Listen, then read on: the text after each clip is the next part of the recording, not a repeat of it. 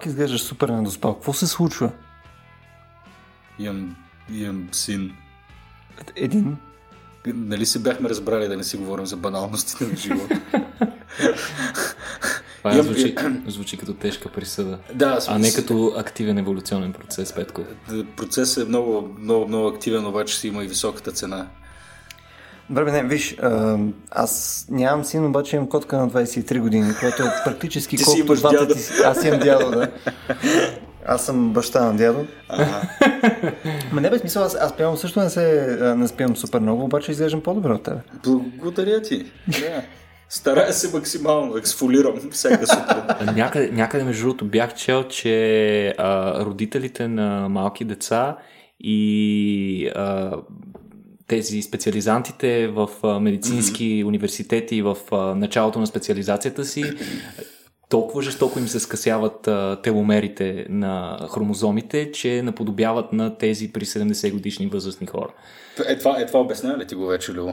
Освен, че съм недоспал, явно и ще мра по-рано. Хубаво, хубавото, е, хубавото е, че процесът до голяма степен е обратим, така че Я, Петко, да, ще, женеш, ще женеш плодовете на сегашната си саможертва. Да Макар, че зависи смисъл след колко време е обратим. Колко време минава, за да започва да компенсира? Еми, той има някакви явно регенеративни процеси, които протичат вече в последствие, когато а, ритъмът ти на живот се стабилизира. Но то пък какво стабилизиране? Може да се стабилизира при гледането на деца, но да ти се осложни в работата, така че... Е, да, е, не, може пък да реши да има 3 деца, 4 деца, да Това категорично е така, 7 деца. Да, да. Катун. Да, Катун, да. Бе, би ли казал, че в този смисъл ти имаш нали, свободния избор да спиш повече или в крайна сметка живота детерминистично те е вкарал в тази схема, в която ти не можеш да спиш по повече от 5 часа и половина на ден? Усещането да си на, рязко в рамките на няколко години от първо да минеш на буквално четвърто място е едновременно освобождаващо но едновременно с това е изключително сковаващо.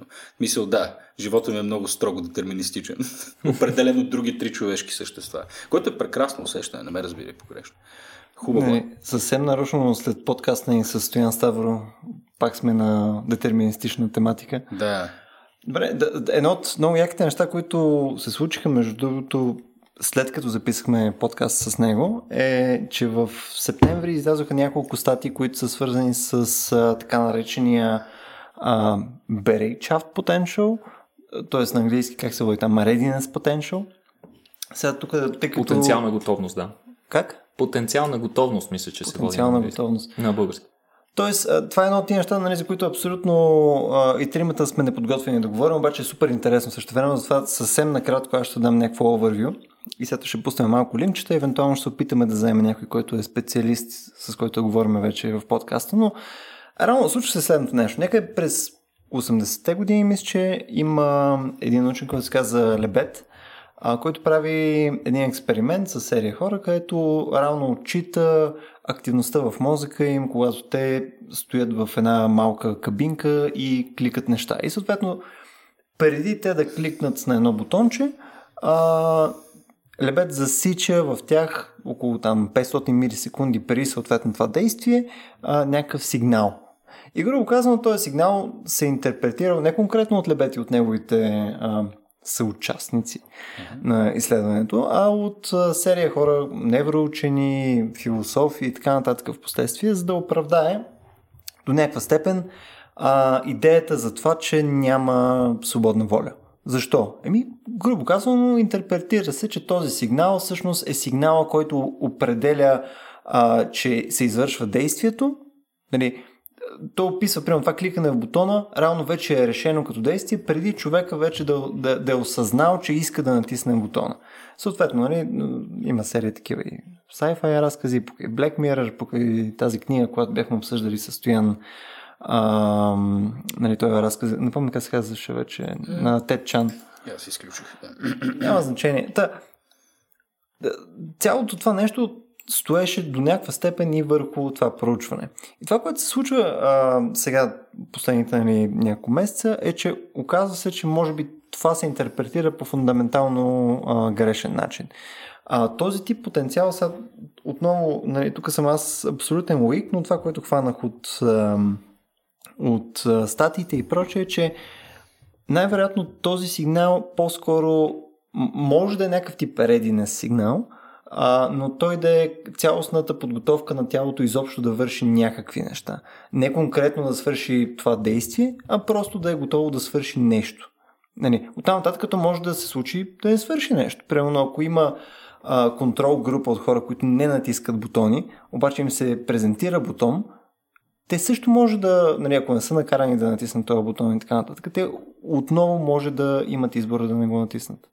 А, като цяло, супер интересна е тематиката. Очевидно ние ще правим още една брой неща, свързани с свободна воля. Просто нали, го индикираме като едно от най-интересните неща, които са случили в септември.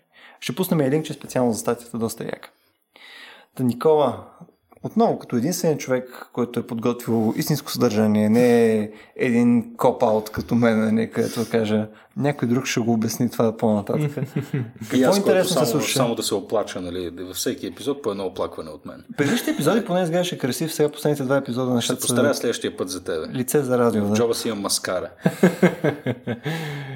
а, да мога аз да започна с нещо интересно, което прочетах през септември месец за едни от любимите ми животни. Аз като един биолог никога не съм можел да задържа влечението си към а, изключителните аспекти на човешката, не на човешката, на природната интелигентност и на, и, и, и на изобретателността на природата. Та едни от любимите ми животни са комодските варани, които практически са а, един от най-големите а, гущери, е, такива сухоземни гущери и са изключително интересни в изцяло в физиологията си. Те са пълни с ужасно много изненади, като например а, до преди буквално по-малко от 10 години се смяташе, че а, слюнката на комодските варани съдържа толкова агресивни бактерии, че когато хапят плячката си, а, плячката им едва ли не а, умира от сепсис заради тези бактерии и те просто я преследват и изчакват да умре и я изяждат. Последствие обаче а, такива допълнителни изследвания върху черепи на варани доказаха, че реално те са отровни. Имат реална а, отровна жлеза, в а, основата на черепа си, която се изпразва в, а, а, в челюстта директно, така че те са си абсолютно отровни и реално ефекта, който се бива наблюдава, не е. Чак това са го разбрали сега. Да, съвсем наскоро, може би преди около 7 Никой не е отварял черепа на варан. Ами. Мисля, че, мисля, че, мисля, че не става дума за. Не, не става. Вероятно се го отваря а, може би дори с огнестрелни оръжия са опитали първоначално, но а, всъщност това, което е променило това, което е променило като цяло а, разбиранията ни за тях е факта, че са им направени допълнителни доста сложни изследвания с компютърна томография, които са разкрили детайли, които няма да бъдат ясно видими, например, ако просто извършим някаква аутопсия на, mm. на тялото на варана. А, също така, те са пълни с ужасно много други изненади, като например факта, че а, един женски варан може да възпроизведе цялостна а, популация от варани, т.е. при тях се наблюдава партеногенеза, при която от един женски индивид могат да се родат без, а, така, а, да го кажем направо, а, непорочно, могат да се родят изцяло, абсолютно изцяло нова а, колония. Като причината за това, според учените, е факта, че вараните обитават а, обикновено архипелази, а, а, серия от острови. Това защото лазят ли? Архипелази? Да. е, е, интересно. Извинявам се, късно е Интересно, да. интересна, интересна тема, наистина, за множественото число на архипелаг, как би трябвало да бъде. За съжаление нямаме а, завършили лингвисти.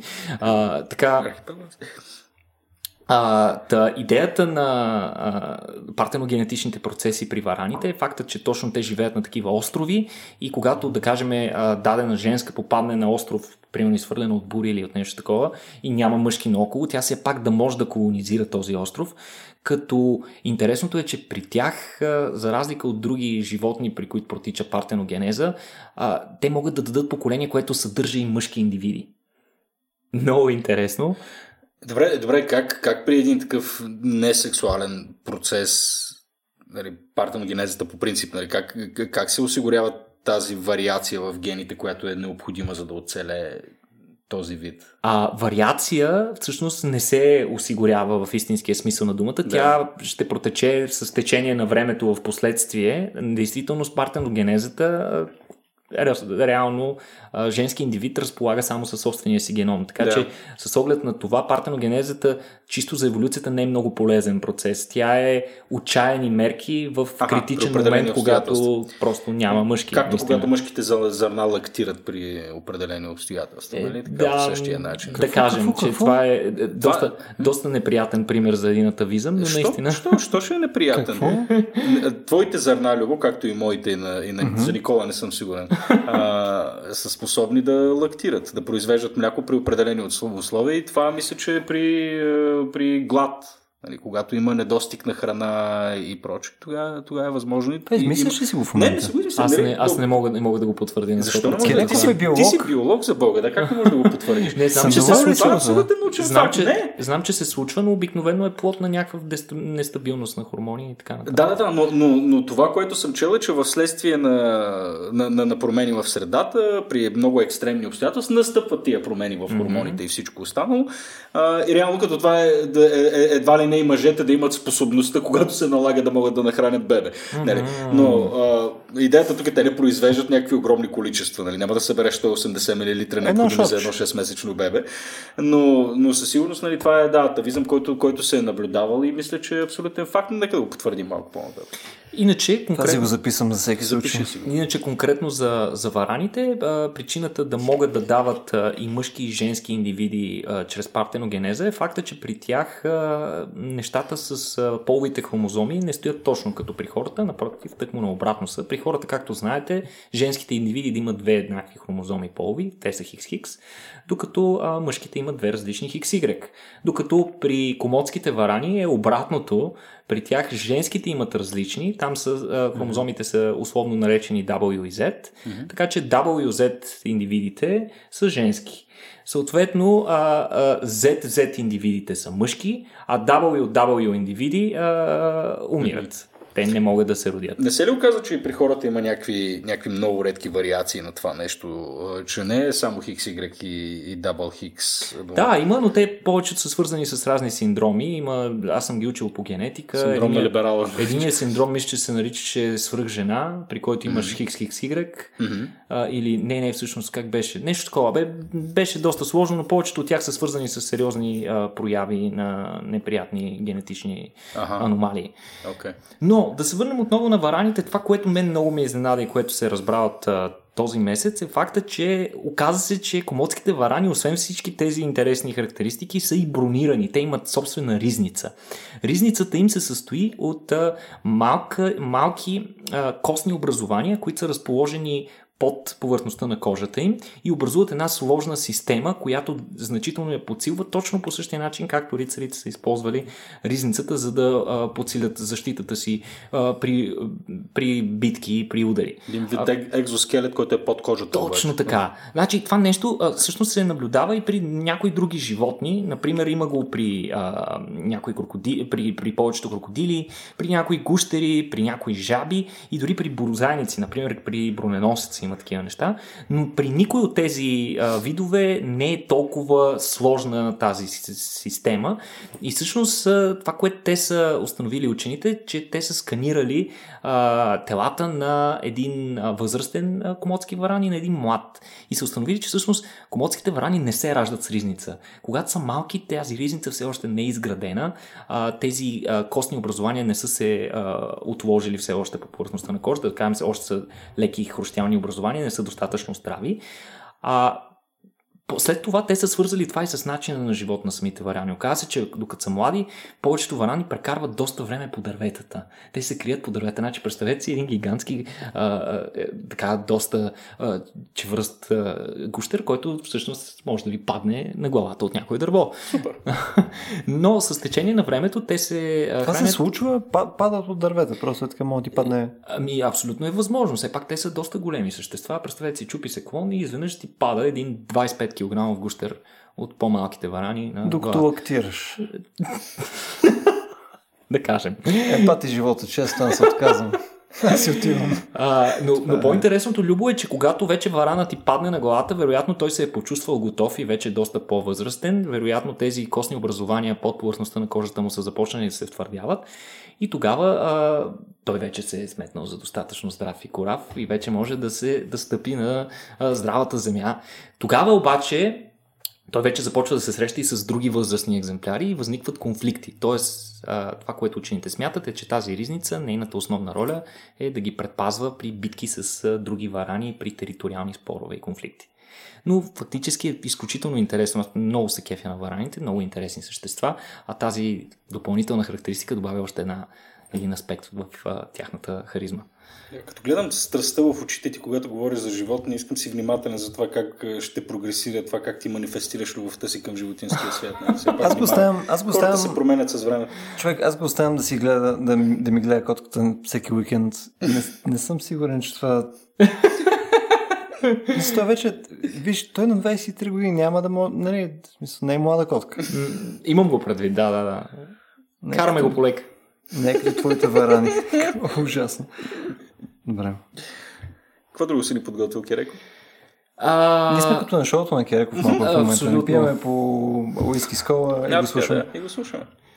Една от добрите новини в а, научния печат, така да се каже, е а, сериозна революция бе постигната при а, производството на а, един от а, така доста прототипните халюциногени, псилоцибина, за който всички знаят, магическите гъби, халюциногенните гъби, може би над, доколкото, доколкото ми е известно, над 200 гъбни видове произвеждат това вещество, което е отдавна известно за множество човешки култури и се използва в много от тях. Но в последните години, може би вие сте забелязали, е, нашите слушатели също, че класическите халюциногени, към които спада и псилоцибина, са вече в последните години доста активен обект на изследвания за във връзка с потенциала им да бъдат използвани за лечение на редица психологични заболявания, които са резистентни на други методи на лечение, които имаме към момента. Едни от, едно от най-отявлените нали, проявления на такъв тип заболяване е а, резистентните форми на хронична депресия, при които нали, хората имат и суицидни а, мисли и така нататък, при които всеки психиатър знае, че те при една немалка част, немалък процент от хората не се повлияват от повечето налични в момента медикаменти, докато а, учените през последно време а, са доказали, че тези халюциногени могат да имат много добър ефект за лечение на такива заболявания. Но, ако искаме да, да произвеждаме халюциногени и да правим реални медикаменти от тях, а, това ще ни, ще ни е ужасно трудно, ако го правим само с гъби, тъй като отглеждането на гъби е доста трудоемко и отнема ужасно много пространство. Затова а, едни учени са се заели да оптимизират този процес, като се опитат да вкарат а, цялата машинария, необходима за производството на псилоцибина, в бактерия.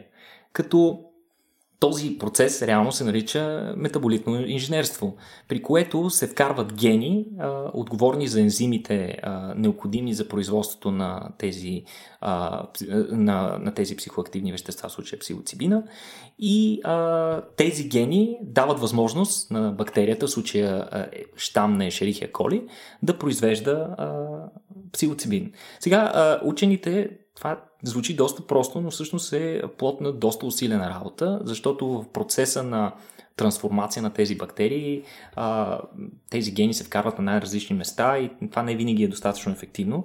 Затова те трябва да селектират в последствие, след като получат множество различни щамове а, на, на тези бактерии, трябва да селектират най- ефективните такива щамове. Това и те са го направили, т.е. селектирали са този щам, който води до най-голямо производство на такъв на, на крайния продукт, който ни е необходим, след което допълнително са оптимизирали условията, при които се гледат тези бактерии, средата, върху която се гледат и в крайна сметка са получили превъзходни резултати, при които примерно може да се продуцират цели грамове на литър, което е може би най-високото постигано количество изобщо а, на чрез а, такова а, генетично инженерство на бактерии до сега. Така че а, има огромен потенциал индустрията за производство на халюциногени за а, лечебни цели, така че очакваме в в бъдеще така да се развият повече и клиничните изследвания в тази насока, за да видим точно yeah. по какъв начин тези неща yeah. работят, какъв е техният механизъм и, и по какъв начин трябва да се използват. И очакваме законодателството да навакса също. Да, така е, защото в момента в една огромна част от държавите законодателството е толкова силно рестриктивно, че то дори пречи на научни институции да извършват научна работа с а, такива вещества. България е един такъв типичен пример. Тук изследвания с такива вещества не могат да се правят. И, и само за да не звучиме като абсолютни промотори на псилосибин, LSD и компания, смисъл, очевидно има някакви съображения, които също трябва да имаме предвид. Не, примерно преди месеци нещо, когато беше още Грег Дън, нашия любим невроучен, слаш артист, слаш псилосибин афисионадо. А, дори той спомена, че в крайна сметка нали, тия субстанции е хубаво да бъдем нали, силно на штрек. Нали, начин по който са били използвани примерно в а, серия цивилизации нали, в историята на човечеството е било винаги с уважение, с респект към тях и не е нещо, което е off the rack в никакъв случай. Тоест, Нали, естествено, аз също съм абсолютен пропонент на това да се правят повече изследвания, нали, да, да, да разбираме повече за тях, да, има, да сме информирани. Но тук е, отварям огромната скоба, че това не значи, че тези неща са задължително сейф. Uh-huh. Категорично. Трябва да знаем повече за тях, за да знаем, че ползване под определени форми за определени хора и така нататък са е по-скоро сейф. Всичко е някакъв спектър. Няма това е изцяло окей okay или изцяло не окей. Okay. Съвсем нарочно го споделям това, тъй като нали, специално във Facebook последните може би година и нещо, постоянно има дискусии на тази тема и, и, и на темата свързана с а, а, марихуана и така нататък, че има отново два кемпа, както винаги, нали, или е абсолютно вредно, нали, е gateway drug, или е абсолютно полезно и cures cancer. Нали, най-вероятно, най-вероятно има някаква сива зона, която трябва да се опитаме да навигираме малко по-добре, отколкото нашия дискурс позволява. Абсолютно, съгласен съм с това. Още повече, както ти добре спомена, в повечето култури уважението към халюциногените е наистина много голямо. А, повечето случаи поемането на тези вещества са свързани с специални ритуали, с а, специална подготовка на хората, докато съвременното схващане за медикамент в а, модерните, а, в развитите общества е просто едно хапче, което ти взимаш и то трябва да ти помогне. Което да. определено не въжи за Докато толкова си в източен Берлин, нали? Да, да, да. Трябва, да, трябва да кажем, че всъщност в ефективната си доза псилоцибина може да оказва активно въздействие, модифицирайки реалността на хората в доста сериозен, сериозно време. Може би между 4 и 8 часа, като при някои хора дори продължава много по-дълго. И между другото нещо, което е важно да се отбележи, е, че въздействайки върху процесите в мозъка, халюциногените често засягат и центрове, които са отговорни в мозъка, които по принцип работят без ние да забелязваме, работят безпогрешно. Това са центрове, които измерват времето. Това ни дава усещането за време, усещането за посока, в която се движи времето, усещането за продължителност. Когато тези а, неврални пътища биват засегнати и съответно тяхната работа не казвам да бъде нарушена, но, но, но бива извадена от баланса, в който нормално работи. Така че много хора, които са били под въздействие на тези медикаменти, съобщават някакви чудовищни количества време като усещане, което е минало според тях. Включително някои твърдят, че са изживяли цели животи. Така че трябва, при всички случаи, поемането на тези медикаменти трябва да е много добре контролирано, трябва да е много добре контролирана средата, при която биват поемани. т.е.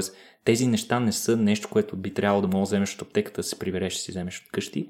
Те трябва да се взимат в контролна обстановка, така че да се постигнат оптимални резултати. Аз съм абсолютно на мнението на Грег Дън, че толкова силен медикамент трябва да е под сериозен контрол.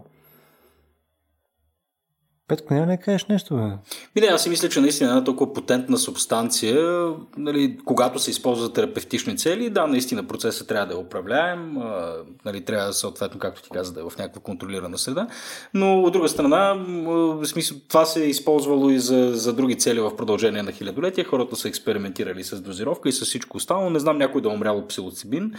Със сигурност, по закона на големите числа, със сигурност имаш случаи на смърт, нали, на хора, които а, нали, изпадат в а, някакви неконтролируеми състояния, изпитват някакви негативни ефекти. А, във всеки случай нали, трябва да сме внимателни да, нали, да дадем малко, малко и простор за, така, за свободна експериментация. Нали. Смятам, че трябва да ги има и в, и, в, и в двата си вида, така както и марихуаната за терапевтични цели би следвало да се управлява от специалисти, но и едновременно с това да изпушиш 5 грама е там. Не, 5 грама е твърде много, съжалявам. Да изпушиш, но и да изпушиш един кост, нали, не би следвало да е, да, нали, да е също нещо, нещо изключително. Recreation use. Да. Точно така. Смисъл, те са едновременно потентни, но едновременно с това не трябва и да, да бъдат ограничавани, да са само в лаборатория. Нали? Трябва да се. И това, и това се вземе. Предвид, но кой съм аз? Нямам представа за какво От, говоря. Отново, може би, нали, да, да, някъде, някъде правилното. Нали, правилната. Как да го кажа? Посока е ние да почваме да търсим някаква среда, която е по-скоро нали, окей за максимален брой хора, което нали, не е очевидно да, нито да, за едното, нито за другото къде е в момента. Просто ще е полезно нали, да мислим в посоката не да ги забраняваме изцяло или не да ги позволяваме изцяло, защото това очевидно не е полезно. Да, във всеки случай не трябва нали, легислатура или законодателство да се прави, тъй, защото се адресират маргиналните случаи. Нали, в, нали, това, това, това трябва, да сме, трябва да сме внимателни. И така. Да, един вид това а, на мен ми беше един fight or flight респонс нали, на, на тази тематика. Ага. Да. Което ми напомня, че fight or flight сега имаше една тема, която беше подготвила в предварителния ни файл, който беше за... Абе, беше нещо супер странно. В смисъл, че този тип а, реакция идва вследствие на нещо свързано с костите ни. Беше супер уирд. Да, това е всъщност много интересно и мен лично винаги много ми Ти е го кажи, па да видим дали е на, мен, на мен винаги, като, докато, съм, докато съм учил физиология на животните и човека ми е било ужасно интересно. Това винаги ми се е струвало като един доста незавършен аспект на цялото нещо, което просто сме били длъжни да го приемем. Значи, а, всички знаете какво представлява fight or flight респонса. Fight or flight респонса е а, еволюционно, а, еволюционна адаптация, рефлекс, който се развива в тялото на организма по въздействие на стрес. То трябва да отговори по определен начин, като то отговаря, като се задейства определена програма, отделят се определени вещества, които подготвят организма за или съответно да избяга, flight, т.е. Да, да, да побегне, да, да, да се отърве от съответната опасност, която го грози, или ако няма къде да избяга, съответно да посрещне опасността лице в лице, т.е. да се бие. А, това се случва а, чрез отделяне. До сега се смяташе, че основните играчи в това са а, два хормона. Единият ти е кортизол, основният хормон на стреса, който а, вероятно доста от а, слушателите ни са ни чували. И другия, който още повече са чували, това е адреналина. Адреналина а, при отделянето си задейства програма, която кара а, сърцето ни да започне да бие по-силно, а, кара дробовете ни да се разпънат повече, диафрагмата слиза надолу, така че да можем да поеме повече въздух, за да може да окисляваме по-добре а, мускулите си, а, кръвоносните съдове а, на различни места, близо до мускулите се разтягат, за да имат повече достъп до кръв, а на другите места се стесняват, за да имаш високо кръвно. А, интересни ефекти се случват в а, мозъка ни, а, усещането ни за време а, се променя, сякаш времето започва да тече по-бавно, а, така че а, реакциите ни се ускоряват, можем да извършваме по-бързи реакции. Бре, само секунда, извинявай, ще прекъсвам. Обаче, ако си едновременно на псилосибин и съответно времето за тебе се забавя, обаче изпадаш в някакъв трип, където ти се тригър fight or flight и съответно времето се забавя, от Every Child ли се? Смисъл, какво са, мисъл... Ами, е, това примерно се наблюдава често при... А... Точно това се наблюдава Не, не, често не, не, някъде. не конкретно това, но примерно при, а, при алкохолно опиянение, тъй като алкохол е депресант, той, а, той потиска мозъчната активност в определени, в по-голямата част от центровете, той действа през основния потискащ невромедиатор, който се казва ГАБА. А, Габа. да, габа, гама аминобутиринова киселина. А, Габа хей. Та, а, много хора, вероятно, са забелязвали, че когато са пияни, обаче се случи нещо fucking shit, нали, нещо се усере сериозно. А, Как обикновено, рязко го се променя лексика, трябва да се се обикновено, Fucking shit. Гава, гага, киселина, нали? Се случи някакъв fucking shit, нещо гадно. да, когато се случи нещо доста неприятно, обикновено хората, които са пияни, много бързо, бързо изтрезняват. Това е точно под въздействие на адреналина, който като се отдели, забързва многократно метаболитните ти процеси, всичко започва да се развива много по-бързо, мозъкът ти, който е бил под въздействие на някакво опиянение, бива залят от а, такива м, активиращи а, невромедиатори, които директно унищожават а, потискащия ефект на габата и ти идваш буквално в съзнание, както си бил в ступор. Разширяват се дробовете, повишава се кръвното Обаче- кожата ти става зелена, почваш да късаш дрехите. Хълк, абсолютно. Това е точно моят експириенс в интересни си.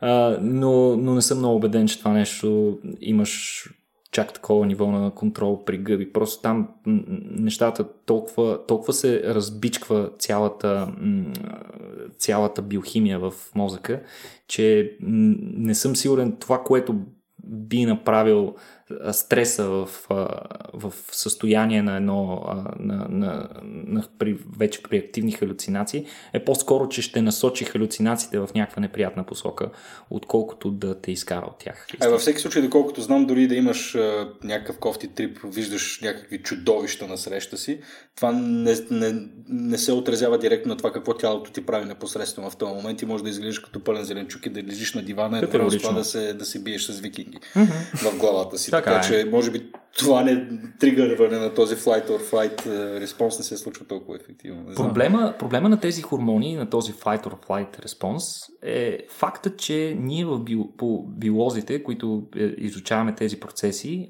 знаем, че свързването на тези хормони с техните рецептори а, наистина провежда сигнал през различни клетки, но това нещо не се случва чак толкова бързо, колкото наблюдаваме ефектите вследствие на този fight or flight. Буквално появата на опасността задейства този рефлекс почти мигновено, веднага след това. Даже понякога става много по-бързо, ние нямаме време дори да го обмислим. И причината за това е, разбира се, да можем да действаме още преди да сме го обмислили, да можеш съответно да гарантираш оцеляването на вида. А, съответно, а, учени са изследвали, са опитали да намерят друга причина. Дали няма някой друг играч в цялата тази игра. И а, един определен хормон, който по принцип не е бил свързан чак толкова активно с а, това, така наречения остеокалцин, а, учените са установили флуктуации, които корелират пряко с нивата на стреса в организма и отделянето на този хормон е доста по-бързо, отколкото отделянето на другите два. Като кортизола, пък него изобщо не го споменаваме, кортизола е от групата на а, ядрените рецептори, той се свързва с рецептори, които са или а, които провеждат своята регулираща роля в ядрата на клетките, като променят експресията на гени, т.е. ефектите на кортизола винаги са по-забавени. В смисъл, те се случват часове до дни след стреса, съответно, след стресовия фактор. Там, че да ти побелят косите, например. Точно след- така, да след имаш стрес, време, да. точно така. Докато а, въпросният остеокалцин, те са направили тестове с мишки, които са ги подлагали а, на различни стресови фактори и са установили, че наистина този остеокалцин, нивата му се повишават двойно при а, стресирани мишки, като даже в един експеримент, при който са им пускали м, електрошок в лапичките, нали, такъв, който няма да им навреди, но при всички случаи им е доста некомфортен. И Лапичките. през...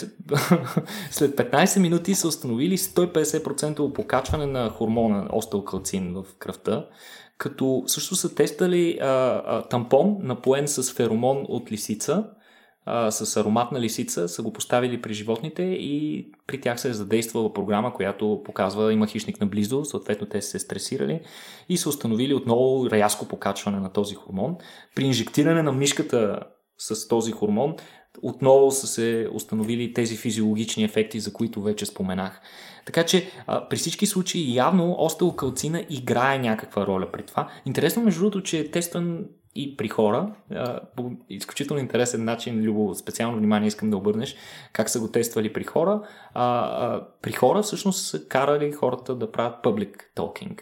Hmm. И това се оказва, че а, така обща корелация, че большинството хора нали, изпитват огромен стрес от public talking и хора след това са им взимали а, кръв след а, public talking и са установили, че и при тях, дори при нас, не само при мишки, остеокалцина явно играе роля при този Тоест, fight or flight response. А може би съм пропуснал нещо, но мишки също ли са правили public talking или... а, а установили ли са някакви дългосрочни ефекти от това нещо по, по подобие на кортизола? Или... А, не, вероятно, не вероятно това, което прави остеокалцина е, че той отговаря за най-бързите ефекти, докато mm-hmm. останалите а, по-забавени ефекти се а, медиират посредством другите два. Питам да си искам вредни. Другите два хормона.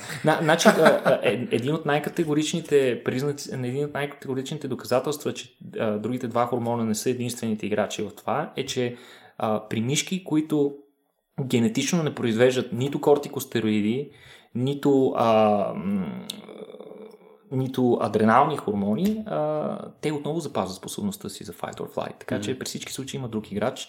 И това е всъщност доста основополагащо. А, така звучи а, абсолютно резонно, нали? нов хормон открили и така нататък. Но всъщност fight or flight е един от най, а, една от най-древните, така, едно от най-изучаваните типове рефлекси.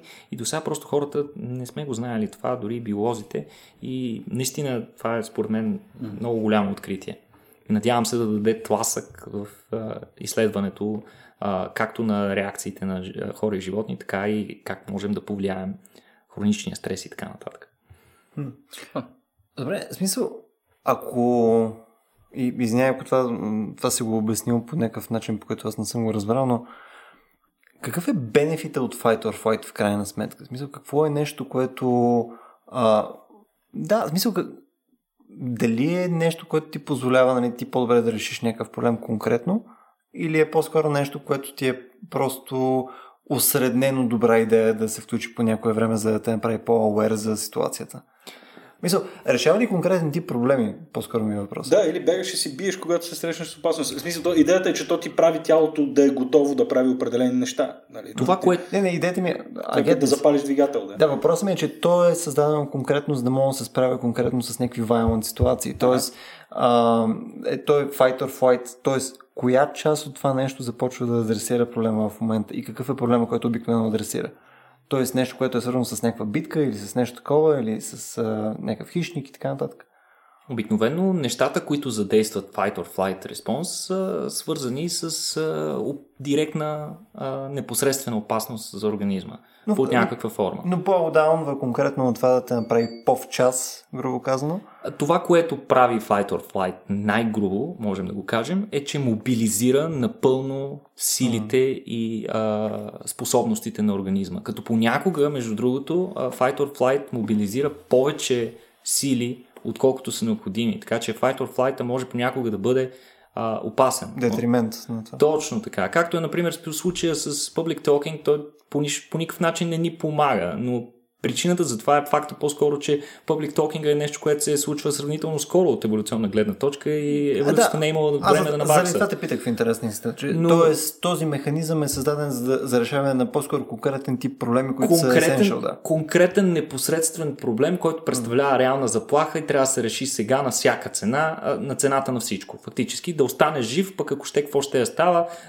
Давам, давам един добър пример. Гледал съм едно предаване на National Geographic беше, където а, един а, алпинист ли беше или някакъв а, просто изследовател а, ходят там по едни скали, в един момент става скално свличане, а, те са двама човека, един човек е напред, скалното свличане става между тях двамата, но те са по един наклон, по който скалата се плъзга надолу. А, затиска го съответно скалата, но тъй като са под наклон, скалата е много тежка, тя продължава да го бута към ръба на пропаста.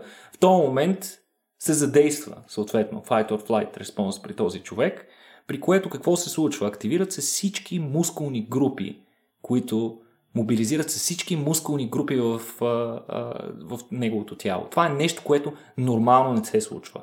Няма смисъл да се случва това нещо, защото мускулите имат толкова сила, че могат да увредят, да увредят тялото. Това, което се е случило с този човек, е, че а, той на, почти накрая, преди да го избута скалата, той успява с собствените си сили да вдигне над 200 кг скала над главата си да изхвърли в пропаста.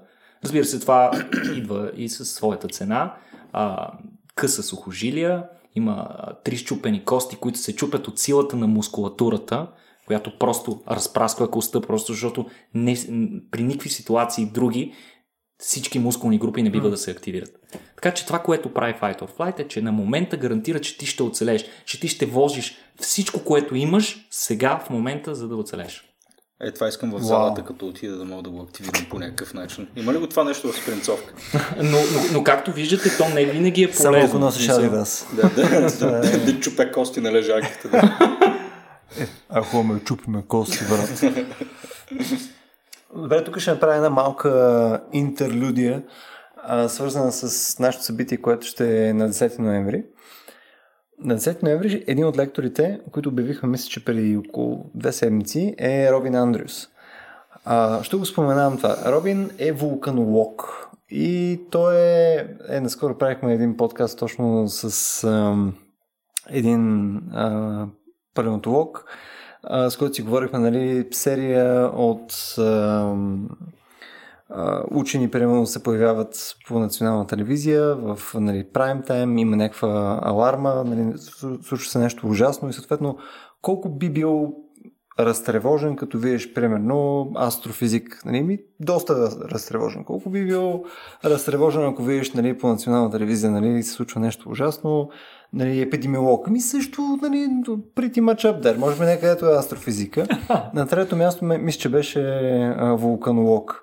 Да. Не, палеонтолога беше някъде най-накрая. Сейзмолог, сейзмолог също. Сейзмолог, мисля, че четвърто или пето. Те, понеже, да. понеже дигат много фалшива аларма, мисля, че хората вече им привикнаха. anyway, Робин е вулканолог и той е супер впечатляващ пич. В интерес на истината се запознах с него началото на годината на една експедиция, която беше там в Тромсе, там за Северно сияние и прочее, на Европейската космическа агенция. Супер интересен пич. А, и Причината, при която се сетих е, точно имаше една новина от, мисля, че от тези, една от луните на Юпитер за Йо. Значи, ние в момента, Любо, докато седиме тримата и си говорим, просто си философстваме, това, Точно което може би се случва в Слънчевата ни система е, че най-големия активен вулкан в Слънчевата система може би в момента изригва. Всъщност да. се оказва, че според а, до сега известната а, цикличност в изригванията на вулканите, в момента наистина най-големия вулкан, който за изненада може би на част от слушателите ни не е на Земята, а, може би в момента изригва, това е вулканът Локи, който се намира на, вуна, на луната на Юпитер. Този беладжия. вулканът е скандален. Той е с диаметър 200 км и практически трудно може да бъде... Кое е кратера? Да, да. Кратер е с 200 ами, км. Той, той трудно може да бъде разпознат а, като от кратер тука, с такива размери. Да, да, да, да. Значи то по-скоро вече представлява една депресия такава в, да. в една а, по-голяма такава планинска верига. Една де, огромна гигантска депресия, под която е разположена гигантска а, а, така, лава чембър, нали? Да. Гигантски басейн с а, стопена лава. А колко псилоцибин ти трябва за тази депресия? Огромна гигантска депресия. иначе, иначе, иначе Йо е изключително интересно място в Слънчевата ни система. Това е а, спътника, а, който естествен спътник на Юпитер, който е най-близко разположен до планетата. Съответно е подложен на доста сериозен а, стрес от страна на тежката гравитация на Юпитер и от страна на контрастиращите, привличащи ефекти на, на близо минаващите други луни в близост, нали, Европа и така нататък. А, под въздействие на тези свивания и разпускания, така да се каже, вътрешността на Йо се генерират огромни а, напрежения и се отделя огромно количество енергия, което стапя скалите. И затова Йо реално е сеизмично и вулканично най-активната най-активното небесно тяло в Слънчевата система, като на повърхността му в всеки един момент има 400 поне активни вулкана. Всичко изригва, значи първоначално като е минал Voyager 1, те се очаквали да намерят нали, спътника усеян с множество кратери, тъй като а, той няма атмосфера. А, очаквали са да видят а, множество кратери, но не са видяли почти нито един или някакви следи от само, като повърхността е била много такава една на, на петънца, като последствие нали, анализите са показали, че тия петна реално са а, потоци от лава, които застиват по повърхността при непрекъснати изригвания. Иначе най-големите изригвания на Йо могат да изкарат материал на над 500 км на повърхността, така че може да си представите. Йо! Йо! Иначе, а, интересното за а, конкретно този вулкан е, че в началото, а, когато са го изследвали учените и са го наблюдавали много редовно, а, той е бил е изригвал много редовно, както периодичните гезери в Исландия, например. А, периодичността, при която е изригвал е на 540 дни, като за всеки 540 дни е бил активен в продължение на около 230 дни, след което е а, спирала активността му и отново е минавал в а, а, така, фаза на покой. Това, което се е променило обаче през 2013 година е, че този цикъл се е смалил вече а, се е стабилизирал от 2013 до сега на всеки 475 дни изригва горе-долу а, вулкана, като последното му изригване е през май 2018, така че чакаме го всеки момент да гръмне. Ние застави между преди, не знам, един-два дни правихме драй рън с един от лекторите, които са ни за октомври, така наречени Space Month. Нали, Зак Дикенсън. И той беше показал, може би някъде в началото на презентацията си, една нова визуализация на Венера. Помниш ли? Тя Венера, не знам дали всички си я представяме. Венера ти е някакъв такъв белезникъв петмес от облаци мишмаш, нали, където не изглежда като нищо. Mm-hmm. Обаче, а, той беше показал, той е някакво като гифче мисля, беше или някаква анимация, където показваше под а, покривката от облаци какво представлява Венера. Човек, той е някакъв шибанат. Ние нямаме ли снимки от повърхността на Венера? Ето повърхността, зависи, ако говорим за оптични снимки, нали, да. ти, ти виждаш облаците, обаче отдолу инфрачервената снимка, която се получава, ти имаме, е отново... имаме, имаме образ от Не, аз говоря за повърхността на тъй като а, руснаците са... Да, има венероходи. Е, венероходи не, но капсули, които Капсули, са, да, капсули, които са оцелели няколко минути на повърхността на Венера. Стигнали са до повърхността на Да. Венера и сме заснели някакви неща. Това наистина е, може би, най-близката ни представа до същински ад. Това е най-горещото място. Горещо място. Точно това, точно това ми Слънчевата хрумна веднага, като каза за Йо. Нали, че, че има N на брой вулкани и прочее. Той е супер активна планета. В смисъл там повърхността практически не е повърхност. В смисъл то ти е Еми, да, инфлокс. да. Е, то, е, реално, Карл Сейган е бил, бил един Средната, големите... средната температура на повърхността на Венера, средната говорим, е над 400 градуса. Мисля, че беше 430 градуса. Е, това е Да, баяджа. Да, да, да, да, да, да, да, Карл Тоест има Сейган, и пикове. В смисъл има доста повече. мога. Д- д- доколкото си спомня, Карл Сейган е един от големите изследователи на Венера и той всъщност е, вследствие на изследователската си работа започва активно да се говори за парников ефект и какво той, той може да предизвика, тъй като Венера е продукт на, на драстична форма на, на, парников, е, на парников ефект. И венерични проблеми. И венерични проблеми, вероятно, да. Там и тежки налягания. Мисля, че беше, да. ако не се лъжа, 92 пъти атмосферното налягане на Земята или 920, трябва да се провери това, но беше скандал. Приятно място. Но пък редица космически изследователи сочат, че високите слоеве на атмосферата на Венера могат да, да се използват за изследователски станции, които просто да летят във въздуха. Кой е най-високия хълм на Венера? То, е, е, че, че, това не го разбрах. Един венерен Тоест, хълм. Ве... Вау! Вземи шегата, с която чакаме да приключим цялото това нещо. Разбираш, мисъл, имах две неща, които искат... Няма значение. Е, мисля на глас. Т- Тоест идеята ти е, че облачните формации, които си на Венера, могат да се ползват като някаква форма на флуид, върху която да до някаква степен да...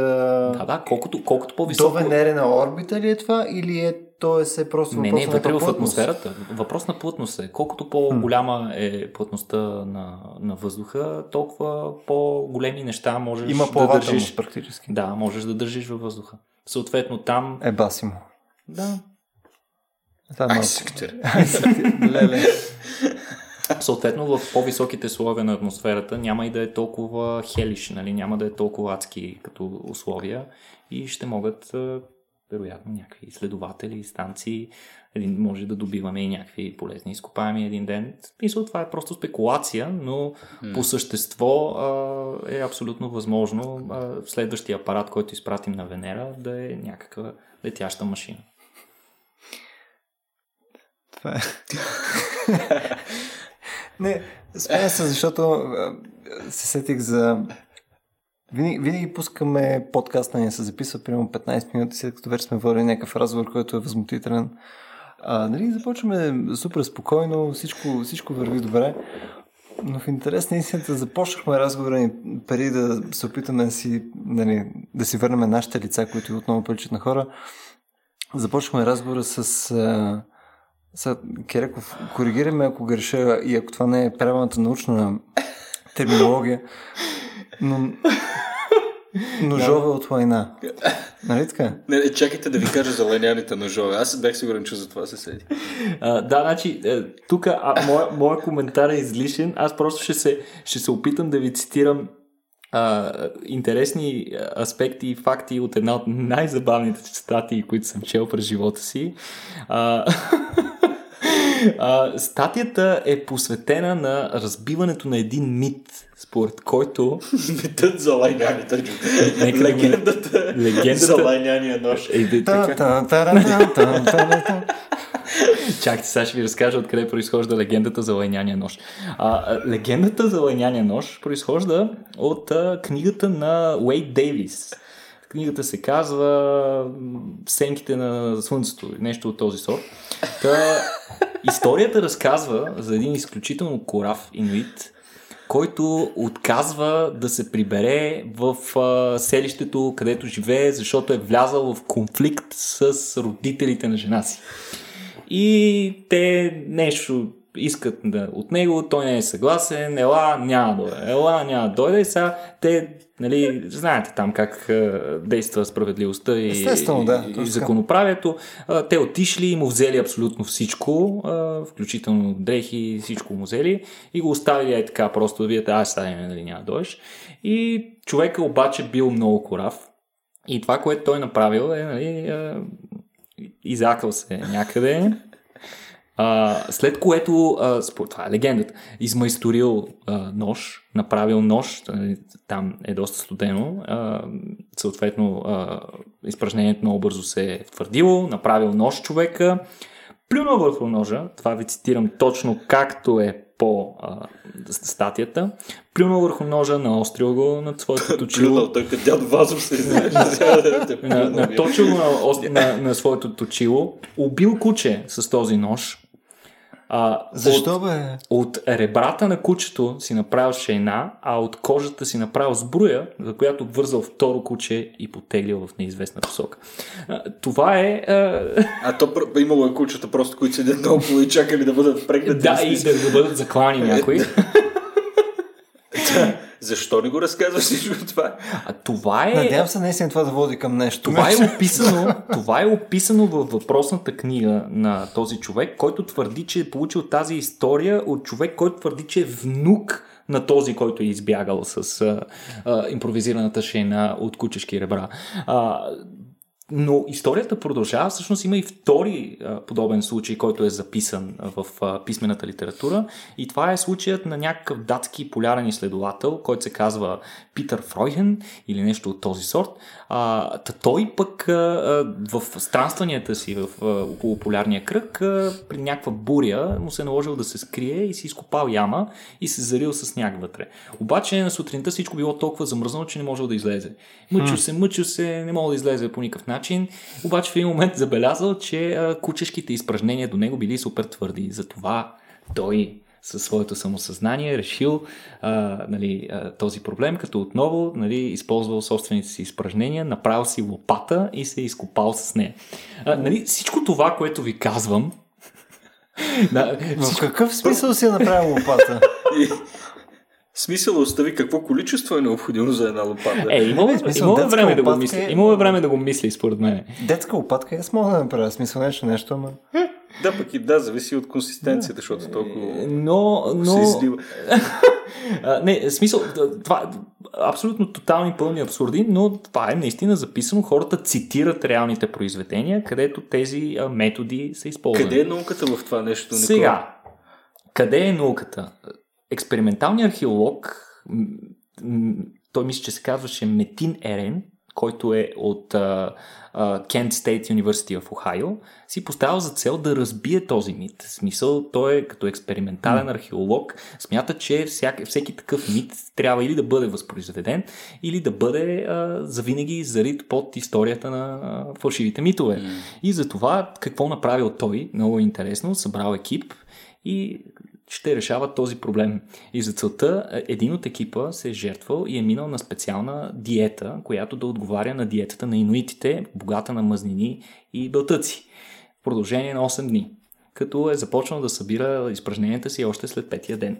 След което те а, били подлагани на специални методи на замразяване, като те са използвали два различни метода за производство на ножовете. Единия е, са използвали кълъпи, в които са били под формата на нож, а в другия случай от а, гигантско твърдено парче а, ръчно са изработвали нож. Както го е правил и въпросния Ма там може да има някаква вещина, човек. В смисъл, може да има нещо в движенията, в това, в методологията. В... Крафт, да, 100%. То си е... Може ли се намеря хеммейт такова нещо? То си е такова, бе. И, то си е всъщност, да. и, и са тествали тези ножове върху, а, върху месо от, а, от свиня, като а, дори а, реално те са използвали а, замързена свиня, която след това са я оставили да се размързи до 4 градуса и тогава са тествали ножа. Тоест до голяма степен те са тествали тези ножове при идеална обстоятелства, при които а, нали, а, жертвата не е топла и така нататък. И това, което са установили, че логично, разбира се. Секунда, Никола, тръпна в момента. тръпна. Какво са установили? Уви, ножовете не работят. Но, но това, което, е, това, което много ме впечатли мене, какво, какво ако работеха?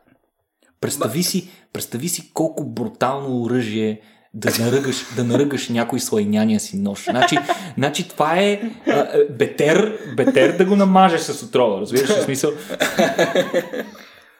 Ако трябва съм честен, първоначално мисля, че тази история ще завие към, примерно, не знам, направил си нож от четка, заби в затвора и, нали, нещо, нещо за инфект. Мисля, мисля че там, нали, Ма, хора, там хора, историята е истинска, статията е наистина публикувана, да. ще я линкнеме, много е готино. Ама, ама то е абсолютно логично. Ти можеш да си замразиш ледото и да го направиш в определена форма. В момента, в който почнеш да работиш с него, при самото триене се отделят топлина и това нещо ще почне да се топи за Бога. Точно така. Не е Добре, секунда. Цял ако... екип от 8 човека на специална диета. Аз имам следния въпрос. Да. Ако замразим наистина един кълъп, който е нож и наистина го заточим, така че да е достатъчно остър. И тогава конкретно го ползваме с засилен с някакво количество скорост, нали, което човек може да възпроизведе. Няма ли все пак схема, по която той да наистина да може да пробуде Естествено, че може да, висящи шушулки Тоест... зимата убиват всеки дневно хора. Тоест... Направени от чиста вода. И, и от малко лайна, вероятно, зависи от Тоест не е мит. Не е мит. Но до голяма степен. Но да при, се изкопаеш. При, при, е своите, при своите тестове, при които те са го тествали върху кожа, мускули и сухожилия, а, това нещо просто не е работило. Е, смисъл, очевидно не е за мисля, че, бой, нали? Мисля, че, мисля, че бяха, това, което бяха успяли най-много да постигнат е с някакви зверски усилия от подкожната част да изровят някакво малко парченце. Просто материала не може да продължава да бъде остър, просто защото... Да. Радвам се, че в университета в Кент инвестират е, правилно парите си. В интересни си да пише някакъв турчин, който това му е било his dream job forever. Искал е. Има един познат, който му е разказал тази история. О, oh, Jesus. Добре, това, това, това беше подходяща история, с която да попривършиме за да, този наш обзор. Да, знам, че, знам, че тръпнаше за края. Добре, аз ще си позволя само да, да добавя няколко неща за следващите ни събития. В интерес на истината, а, от тази седмица най-вероятно ще сме пуснали епизода вече за първото ни събитие, което е с Зак, Зак Дикенсън, но следващите няколко събития, които са през октомври, отново ще са в посока Космос.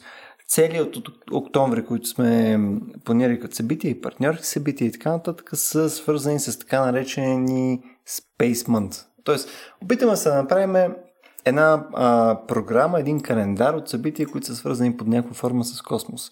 А, има една световна инициатива, която е за Space Week, която тече, мисля, от а, другата седмица практически, което ти е там някъде Да. 7 до... 7 до 12 и нещо от този Да. Тъй като ние сме една идея по-бавни, решихме да го направим месец и да включим всички, които се интересуват в това нещо. Включая Бордаш, включая Софийския университет физически факултет, катедра астрономия, Докторантски чай. докторантски чай, там. Каси, Медиабрикс така нататък. Тоест всички хора, които под някаква форма са били активни, искат да направят нещо свързано с космос. Така че ако се интересувате от това нещо, вижте събитията ни на ratio.bg, а всичките октомврийски събития са там и сме направили една мега яка визия, между другото, която е самия календар, който може да видите във Facebook. Мисля, че Дана там си е убила, може би, едно половин час да я направи тази визия, така че отидете, отворете картинката and enjoy this. It's pretty fucking good. А, освен това нещо, напомням ви, освен Робин, ще имаме серия други яки теми на Рацио през 10 ноември. А, ще имаме неща свързани с а, историята на човечеството, нали, темата се нарича May Contain Neanderthal с а, Джонатан Пети. Той преди е бил също на Рацио в дискусионен панел за CRISPR, той път той ще изнесе лекция, която е ам, той е изнесъл сходна лекция на Единбърг Фринч, той е Комедик фестивала. Отделно а, имаме Мартин Модър, който е австриец и ще говори за оптимизиране на хора, което е най-подходящото нещо, което мога да си представя За един австриец. за един австриец. It's Се надяваме да има съвсем лек немски акцент. много на място. Ja, genau. И не на последно място, за втори път имам абсолютното удоволствие да ми дойде на гости Питър Уотс. Питър Уотс е най- най-приятният човек за разговор, който е напълно нелогично на база на нещата, които пише, но той е супер дарк и супер интересен едновременно. А, при нас тази година той ще води дискусионен панел, който ще е за Нека да го кажем по този начин. В посока на научни дистопии. Той заедно с още двама панелисти ще си говорят за начин, по който може тотално да пребеме абсолютно всичко, вследствие на нашите технологии, вследствие на нашето познание, вследствие на нашето ам, неуко боравене с тези две неща а, и по какъв начин имаме, а, нали, може би, път назад и така нататък. А, честно, аз може би съм най-хайпнат за това нещо. Нали, нали знаете как хората имат пълно някои деца и всички са равни. Не, винаги имат някой, който е любим. Това на мен ми е любимото. Пешо Гошко и онова дебелото. Точно така, да. Нямам търпение да видя какво Питър е подготвил с неговите съпаналисти. Това ще е доста, доста fucking majestic. Да. И не на последно място, а, искам да благодаря на нашите спонсори от SBTech. А, може би вече сте забелязали последните, може би 10 епизода. Винаги ни е супер awkward да говорим за спонсори, обаче а, ще кажа следното нещо. За нас това е толкова важно, за да може да продължим да правим тия подкасти, поради една много проста причина. Никой друг нали, от а, билото фирми, институции и така нататък не е подкрепил подкаст, който се занимава с наука по начин, по който SBTech са го направили. Тоест, за мен е това какво значи? Те са типа организация, която оценява под някаква форма типа съдържание, което ние се опитваме да направим. Не, че то е магическо. Мисля, не, че да не сме си говорили за лайняни ножове буквално до преди 5 минути. Но се опитваме да направим някакъв тип интелектуален разговор, поне в посоката на интелектуален разговор, а, което да е интересно за обща публика. И очевидно не сме там още. В момента а, вие слушателите най-вероятно сте някаква комбинация от 100 и нещо 200 души, в добрия случай, но се стремиме да го разрастем. И именно организации като SBTech ни помагат за това нещо. И също така, а, едно нещо, което всеки път пропускам да го спомена, а от около месец и нещо имаме и така наречените патреони, което е може би най-тъпата дума, която мога да си представя нали, за, за това, което Петко нарича меценати. Да. На български патрони. Патрони, да. Не, то е, какво да си говорим, Петко е значително по-софистициран в подбора си на лексика нали, за този тип неща. Но а, от последните няколко седмици вече имаме едно 12-13 души, които ни подкрепят отново в а, а, това ние да правим повече съдържание през подкасти, повече съдържание с а, събития и така нататък. И въпреки, че това е подкрепа, която практически значи, че ние можем да купим една-две бири на месец с нея, ние силно много оценяваме, тъй като в крайна сметка хората гласуват с парите си. Гласуват, че това, което ние правиме, те искат под някаква форма да се развива и да ставаме по-добри в него и ние обещаваме точно да се постараем това да е по този начин. Тишина. Фантастично. Чудесен завършик. Не Да. бих могъл да го кажа по-добре. Благодаря ви много, че ни слушахте. Чао, чао. Чао. Чао и от мен!